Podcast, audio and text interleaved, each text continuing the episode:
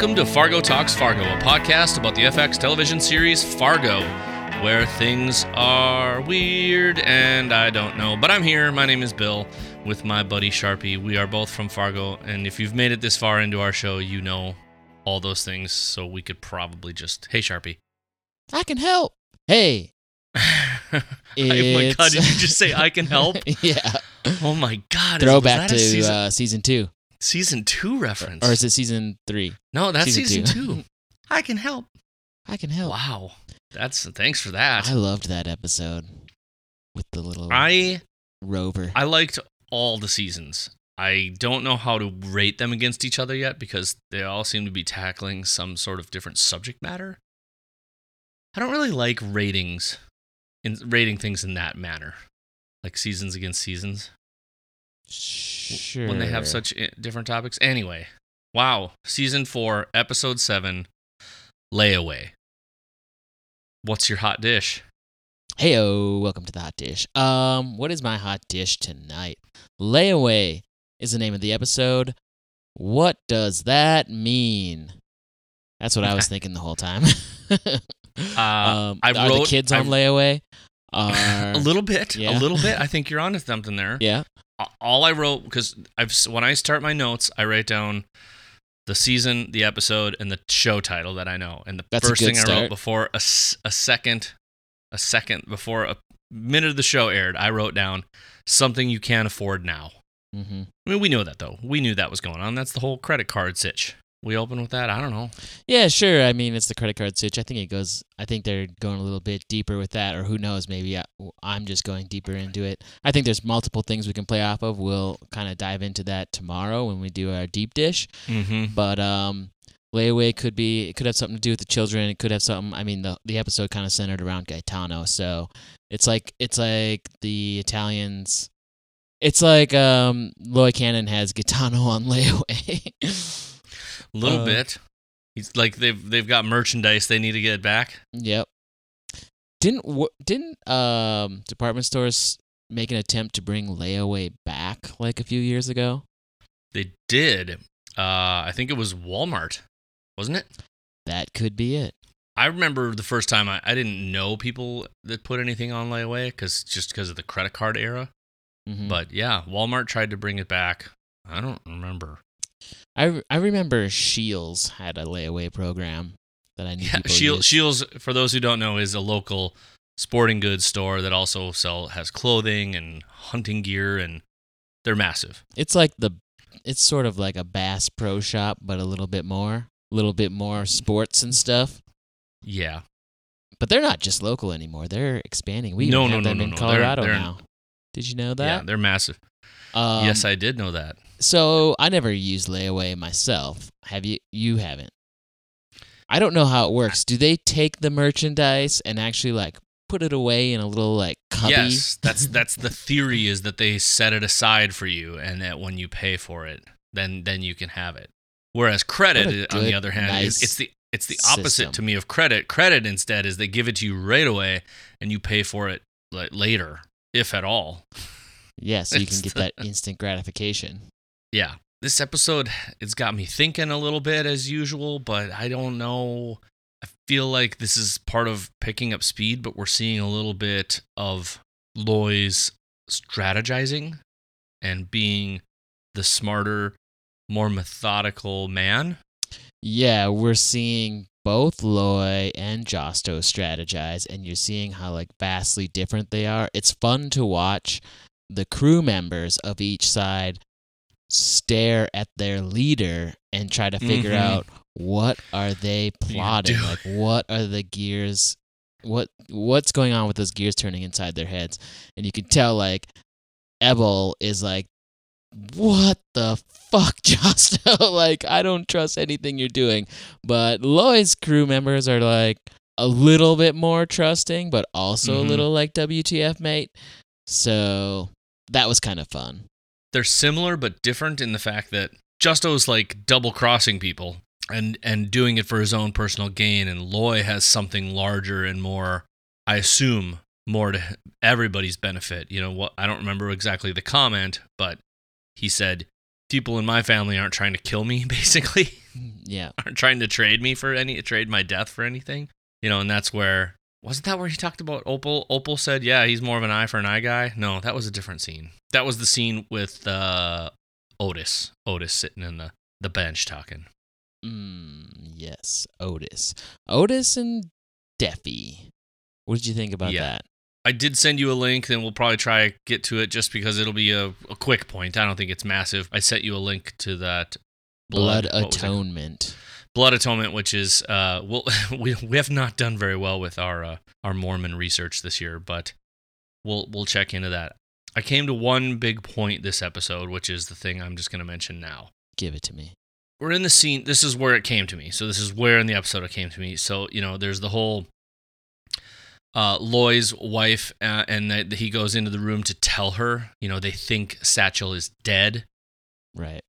And I'm starting to sit there and go, okay, so everybody thinks Satchel's dead. The only Yeah. person who doesn't know he's dead right now is Josto and and and a few people, right, in that circle. hmm And I keep thinking, what if he and he has this choice that we heard last episode, so he may never go home. And I'm like, is this how he becomes Mike Milligan? Yeah. I, I, when I heard Lloyd's wife scream, in my mind, you know, she thinks he's dead. In my mind, he is basically dead now, forever In a way, from for her some life. people, Yeah. Yeah. I do think he's gone forever from the Cannon family. you do. Yep. And it, it got me thinking about an email I got from listener Marissa. Thanks again for sending more stuff in. But uh, and I'm not going to go too deep uh, web on what she sent in, but it was just a, a um the, the no there's no place like home and there are two people i think that was her email i gotta double check oh my goodness it's it's tough i actually we got quite a few emails this week so i appreciate that We'll cover them but tomorrow. she- yeah, we can cover them tomorrow. You plus, you know, she's so yeah, she's she's questioning whether there might be two Dorothys. Both Satchel and Ethelrida are representing something different. Because what else? Everything Right. else is doubled. This why can't more of the characters be doubled? I think we so, can sort of hit on that a little bit last week because we were talking about you know how maybe there Yeah. there's two Tin Men and there's two lions and stuff like that. If if we're if we're sticking with the Radapiaglio, Yeah. uh, I think I think yeah I think she's right. I think you're right. I think there are two of everybody. yeah, or or multiples in some cases and not Right. in others. But but yeah, is this is this what it becomes that he changes his name because for him there is no place like home. Meaning I don't want to go back home. I have something else. I'm leaving this life. You know the Mhm. the unfortunate dream world he's in, like Dorothy, i he doesn't want to click his heels and go back to it. He wants something completely different, and that's not that's not without uh, outside of his realm. So I just thought maybe Satchel will find that things are better away from home, but eh, I don't know. and then he gets sucked right back in. What else? Is there any major scene things that I mean? To me, that was so far the biggest thing that clicked with me. I mean, there's a lot of things, but this is the hot dish.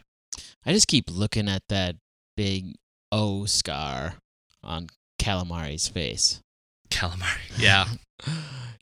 And I don't know. I'm trying to read into it. I don't know if all the circles and O's are another Oz reference. I don't know if I. In my mind, it popped. I and think may- they are. and maybe this is again. Maybe we're beating the whole Oz thing. Uh, beating a dead horse there. But I was Mm, thinking this episode, like maybe maybe Calamita's Oz, and maybe they're just trying to like. Maybe they're maybe they're just trying to make it so obvious. Like, no, it's this guy with the big O on his face because he is an ugly character who's like pulling strings in all directions. there's Might be a stretch, I- but yeah. I don't know. I'm no, I'm noticing them. I think that that's very advantageous that it's taking place around Christmas. So there's lots of wreaths and O's and things on the door. So Mhm. I, I like that observation a lot.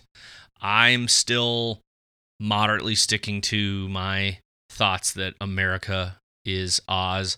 that's my think- favorite theory so far. It still feels that way because of what Loy said. Because he said, "This in America, we have confidence, man, tricksters, uh, s- what uh, snake oil salesmen." And I still think he's referencing we're a country of liars. And what is and what is the country based on? a- You know, what is Oz? More not, and I'm not talking about the Wizard of Oz. I'm talking about Oz in a greater concept. Like, sure, yeah. pull back the curtain. What is our country really? It's not all we make it up to be. And that doesn't always, here's the other deal that doesn't have to mean it's a failure. At some point, though, you have to look at the thing for what it is, Mhm. warts and all. Now, I'm not trying to come off as like some sort of America's terrible and I'm anti American. I just mean there's shit going on and Of there's course. a dual nature. There's Yeah. a dual nature to all of these things. So, Yeah, in that scene, Loy said, "He don't rob ya as much as trick ya into robbing yourself," mm, there you which go. is a great analogy for the Republican Party, ladies and gentlemen. Oh, Ooh, yeah, boy. I went there. They don't rob wow. as much as they trick you into robbing yourself. Mic Uh, drop, leaving it in. Hot I won't dish. say, I won't say anything about that outside of it's Sunday night. whoever you vote Uh. for. You know, I hope whoever you vote for, you go out and vote. That's what I. That's my stance. Hey, I, hey, everybody gets a fair shake. Get out there, cast your vote, and we'll go from there.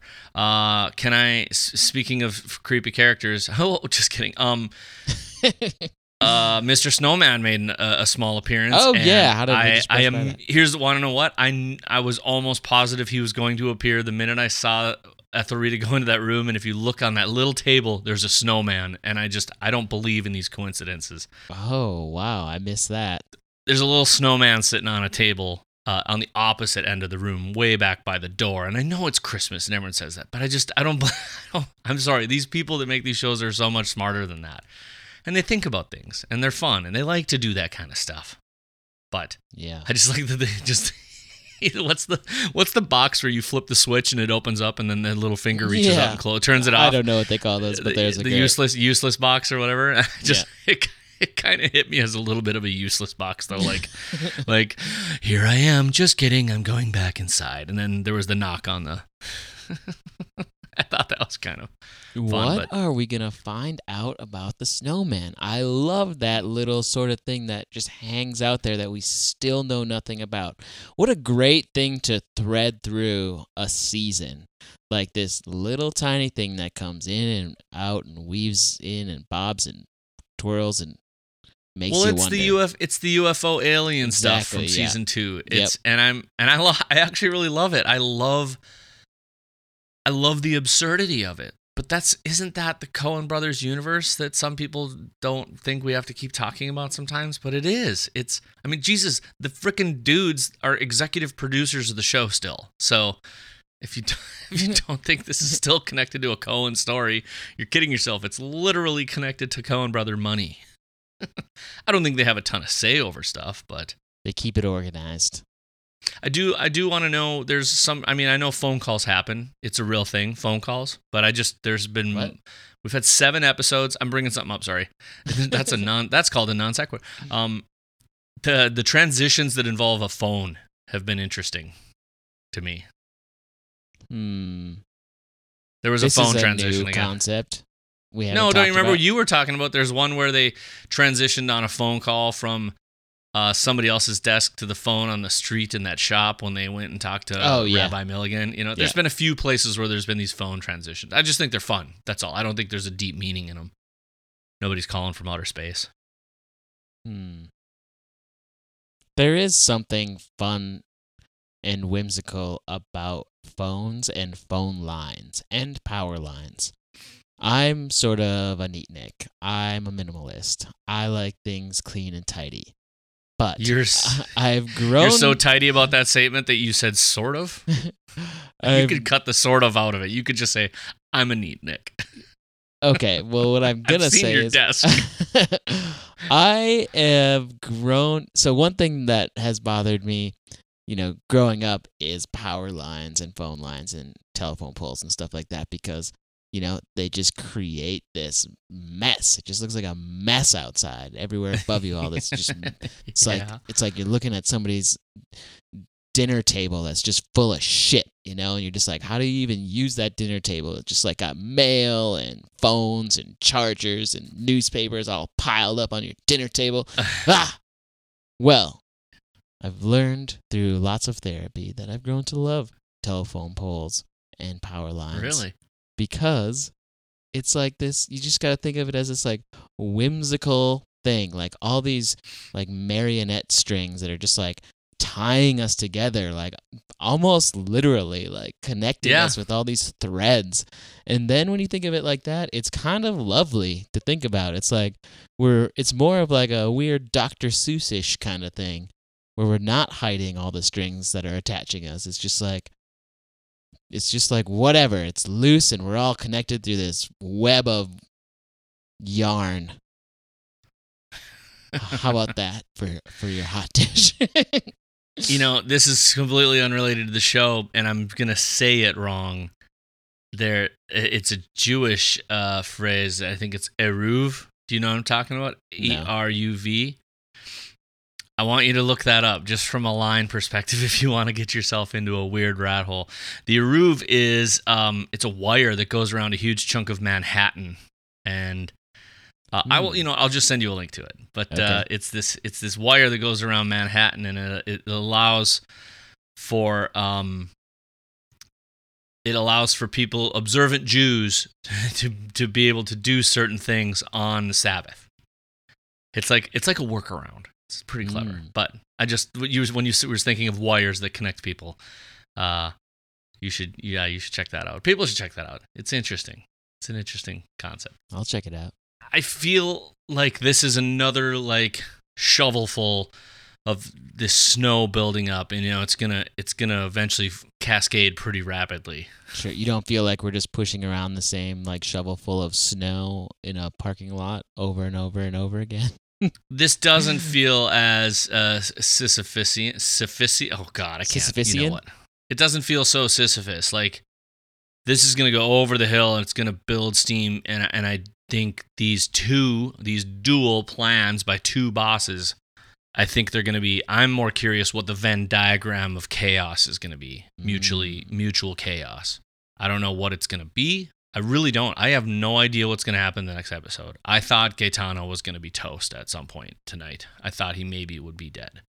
But now I'm more like, is it going to implode the Italians? Is he going to go home and just like, you know, he's a tornado now, right? He's, Mhm. you know, he's said it. My brother's a tornado. Is he going to go wreck the house, so to speak? Let's the house that's divided. The house We're- that's divided. Yeah, yeah. So Let's leave it at that because there's a lot to talk about there, and time's up. And I'm out of ginger ale. So All right. we'll see you tomorrow dish. night, man. See ya.